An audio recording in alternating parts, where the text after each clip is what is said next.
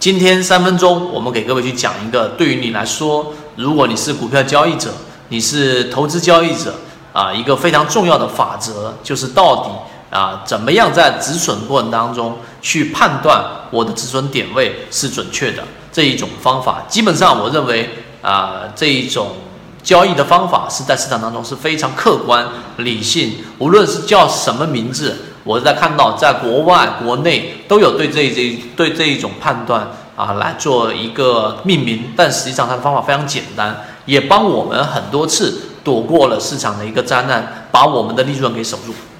那么我来说这个方法，这个方法呢，其实实际上是用来判断在一般的正常行情当中，排除我们所说的这一种。呃，这种拉升行情就是指数拼命的涨高，像近期是九根阳线，排除连续上涨的这种，呃，这种强势行情的这种情况。当这一根 K 线是一个大阳线，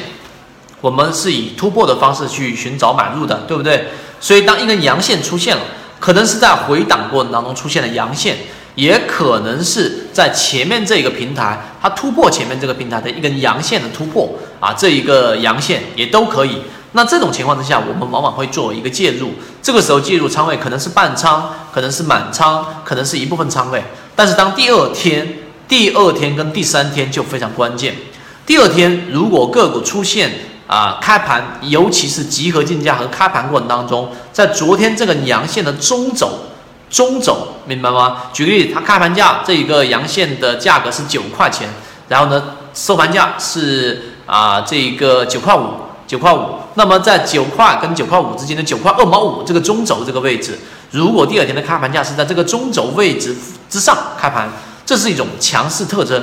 这是一种强势特征。那这有两种情况，第一种强势突破的这个过程当中呢，它继续一路高歌，并且没有再回到九块二毛五，也就是这根第一根阳线的中轴位置。那么这样的个股，恭喜你，你抓到了一个短线强势的个股利润，然后从中去找卖点就可以了。那么最重要的，也就是今天我要给各位去讲的最核心的一个点是，在第二天或者第三天的时候，如果这一根 K 线没有办法站稳在第一根 K 线的中轴位置的时候呢，实际上这就是一种弱势的表现。通过这种方法，你就要严格的把你手里面的个股止盈啊，或者说是止损，因为中间可能穿插的就是一些小的手续费啊，大的亏损不会有。用这样的方法，你请记住刚才我们讲的内容。你可以重复重复去听，就这短短的三分钟，你听明白了，然后你再去翻看历史以来的个股，用这种方法，我们守住了六零零七七九水晶坊的利润，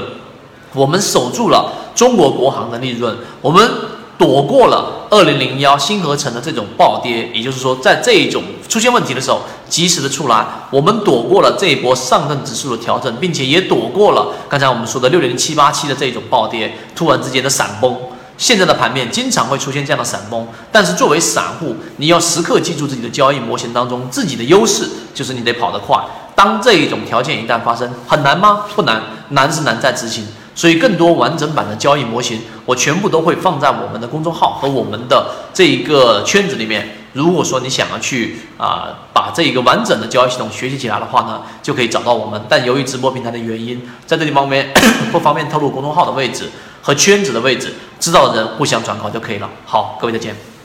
正版内容我们都是直接交付到船员手上的，查看我的专辑简介，直接了解获取的途径。好，今天我们就讲这么多，希望对你来说有所帮助，和你一起终身进化。